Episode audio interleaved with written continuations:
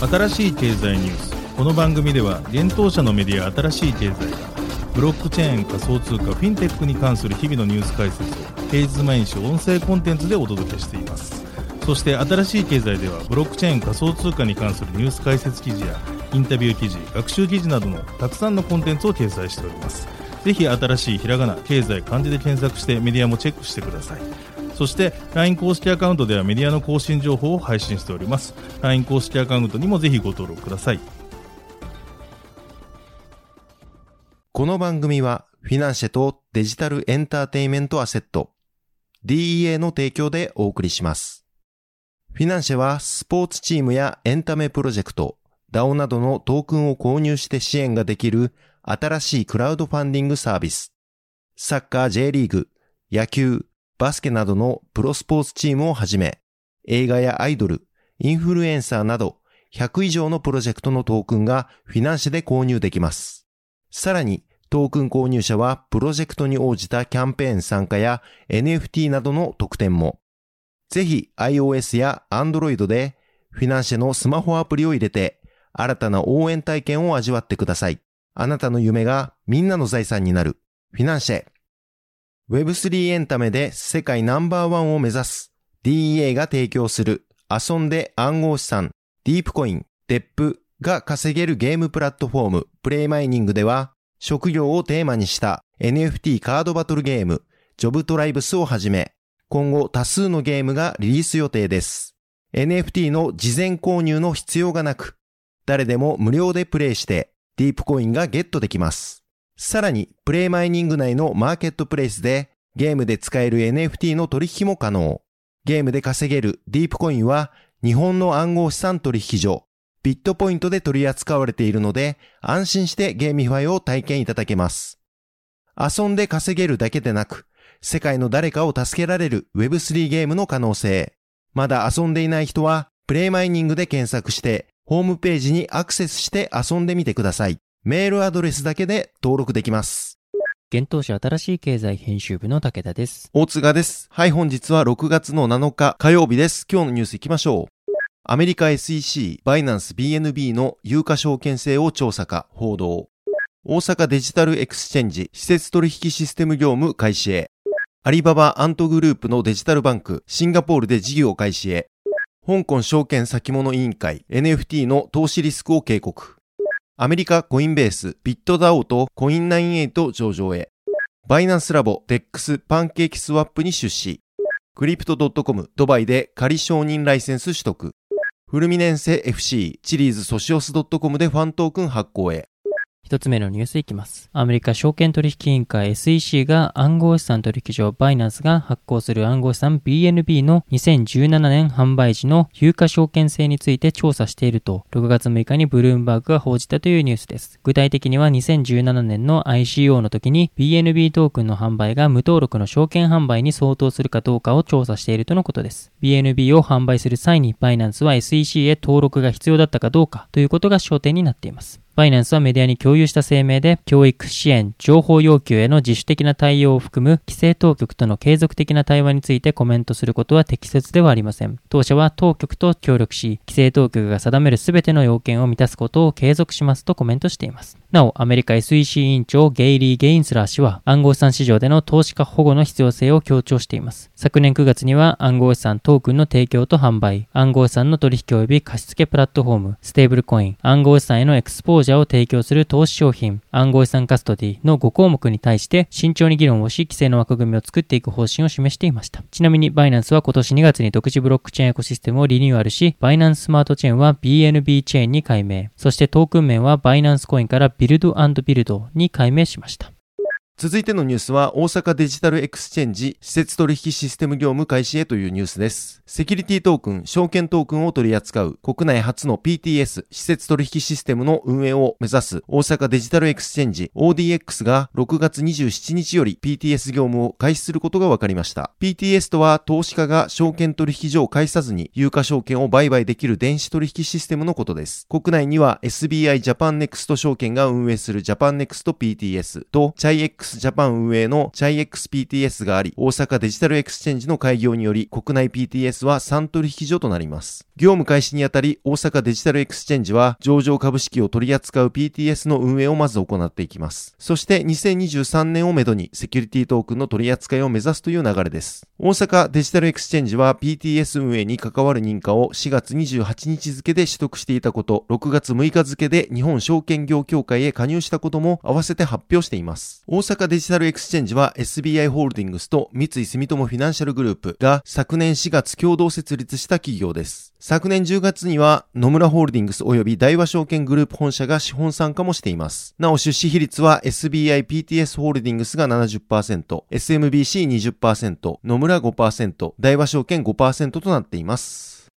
続いてのニュースいきます。アリペイ運営のアントグループ100%子会社のデジタルバンクであるアネクストバンクがシンガポールで事業開始認可を受けたことが6月5日に分かったというニュースです。シンガポール金融管理局マスマネタリーオーソリティオブシンガポールが6月2日に許可しました。アネクストバンクはシンガポール国内でグローバルに事業展開する中小企業に対してデジタル金融サービスを提供していくといいます。サービスの提供はシンガポールの金融取引プラットフォームであるプロクステラと提携して行われていくとのことです。まず、アネクストバンクはリモートで口座開設のためのオンボーディングや日次持続収益機能を備えた2通貨建てビジネス口座を提供する予定です。今年の第3四半期から広く利用できるようにする方針とのことです。アネクストバンクの最高経営責任者トウスーメイ氏は次のようにコメントをしています。私たちは成長する企業にとって利用しやすく、負担の少ない次世代の金融サービスを提供する時が来たと信じています。デジタル経済が急速に加速する中、ビジネスモデルは変化し、ハイブリッドモデルを採用しないまでもデジタルファーストへと軸足を移しつつあります。金融サービスは進化し、中小企業がデジタルでビジネスを行う場所でなければなりません。そして私たちはアントグループの深いテクノロジーとノウハウ、そして中小企業コミュニティに貢献する顧客志向の現地チームを活用し、このビジョンを実現するための体制を整えています。オープンかつ協力的なアプローチを採用し、業界パートナーや公共部門と手を組むことで、よりシンプルで安全、そしてやりがいのある金融サービスを中小企業に提供できると信じています。プロクステラの CEO サウラブ・バッタチャリア氏は次のにコメントをしています。プロクステラのコミットメントは中小企業のグローバルトレードを簡素化し、ネットワークの力で中小企業を向上させることです。現代のテクノロジーを活用し、革新的なデジタルサービスの発見性、アクセス性、利用可能性、手頃な価格を改善します。貿易金融ソリューションへのシームレスなアクセスと利用可能性は、中小企業のビジネス成長を増幅し、事業拡大を加速させるでしょう。このミッションは国境を越えた業務に従事する中小企業にサービスを提供するアネクストバンクの焦点と密接に結びついています。アネクストバンクのデジタルで生まれたアイデンティティとデジタルファーストの機能、サービスとともに中小企業にとって貿易をより簡単にシームレスに、そして効率的にすることができると確信しています。なお、アリババグループは傘下にブロックチェーン企業、アントチェーンがあり、昨年5月には NFT マーケットプレイス、ブロックチェーンデジタルコピーライトアセットトレードををリリースしています。また、シンガポール DBS 銀行は中国アントグループのブロックチェーン基盤を活用した貿易金融取引に成功させた実績を持ちます。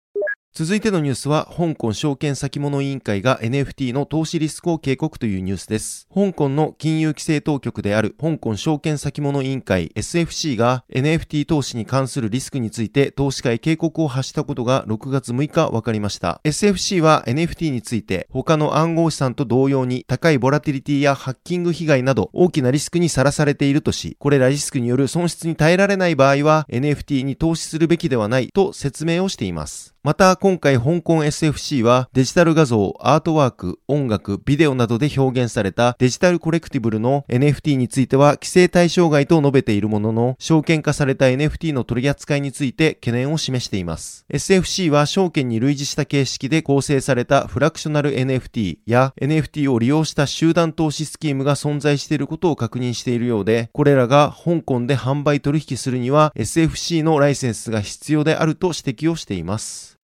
続いてのニュースいきます。アメリカ大手暗号資産取引所コインベースで暗号資産ビットダオとコイン98の2銘柄が上場することが6月7日に分かったというニュースです。発表によると両銘柄は流動性条件が満たされ次第コインベース .com 及び同社提供の個人トレーダー向けプラットフォームコインベースエクスチェンジにて6月7日9時以降に取引開始される予定とのことです。取引ペアについてはビット USD C98USD をサポート後段階的にビット USDT C98USDT をサポートするとのことことです。また、両銘柄の取り扱いはアメリカコインベースのサービス対象全地域での対応となっています。なお、日本は対象外です。コインベースは今年4月に今後新規上場する可能性がある暗号資産50銘柄のリストを公開していますが、今回上場する2銘柄は同リストに記載されていた銘柄となります。ビットダオは DeFi プロジェクトへの資金的支援を目的とした DAO です。昨年6月に2.3億ドルのプライベートトークンセールを実施しています。パートナーにはバイビットやペイパル創業者ピーター・ティール、パンテラ、ドラゴンフライキャピタル、ジャンプキャピタル、スパルタンなどなどが参加しています。なお ERC20 企画のビットはガバナンストークンとして利用されています。ビットは現在バイビットや FTX、ゲートなどの暗号資産取引所のほかユニスワップ、ウィスリーやスシスワップなどの分散型取引所で取り扱われております。現在の時価総額は約421億円となっています。コイン98は投資部門、コイン98ベンチャーズ、ディファイプロダクト開発部門、コイン98ラボ、調査部門、コイン98ネットワークの3つで構成されたオールインワン DeFi プラットフォームです。また、イーサリアム、ソラナ、バイナンススマートチェーン、ニア、アバランチ、トロンなど複数のネットワーク間で資産を転送できるクロスチェーンブリッジプロトコル、スペースゲートを開発運用しています。なお C98 はユーティリティトークン及びガバナンストークンとして利用されています。続いてのニュースは、バイナンスラボがパンケーキスワップに出資というニュースです。暗号資産取引所バイナンスのベンチャーキャピタル部門、バイナンスラボが分散型取引所 DEX のパンケーキスワップへ戦略的投資を行ったことが6月6日分かりました。今回の投資はパンケーキスワップのユーティリティ及びガバナンストークンであるケーク購入により行われたといいます。なお、ケークを購入した額は明らかになっていません。パンケーキスワップはバイナンスの独自ブロックチェーン BNB チェーン上に構築された分散型取引所です。EP20 企画のトークンを自動マーケットメーカーによりスワップできるプラットフォームとなっています。今回の出資金は Web3 変革のための技術開発やマーケティング、コミュニティサポート、企業向けソリューション提供に利用されるということです。バイナンスラボは今月1日、新たに5億ドル、日本円にして約650億円のファンド組成をしたことを発表しています。このファンドが投資するのは Web3 やブロックチェーンに関するインキュベーション、アーリーステージのベンチャー、レイトステージのベンチャーということです。アーリーステージのベンチャーの対象は DeFi、NFT、 GameFi、インフラなど Web3 の全ての領域で、レイトステージのベンチャーはバイナンスエコシステムの戦略的パートナーとなれるような企業に投資をしていくということです。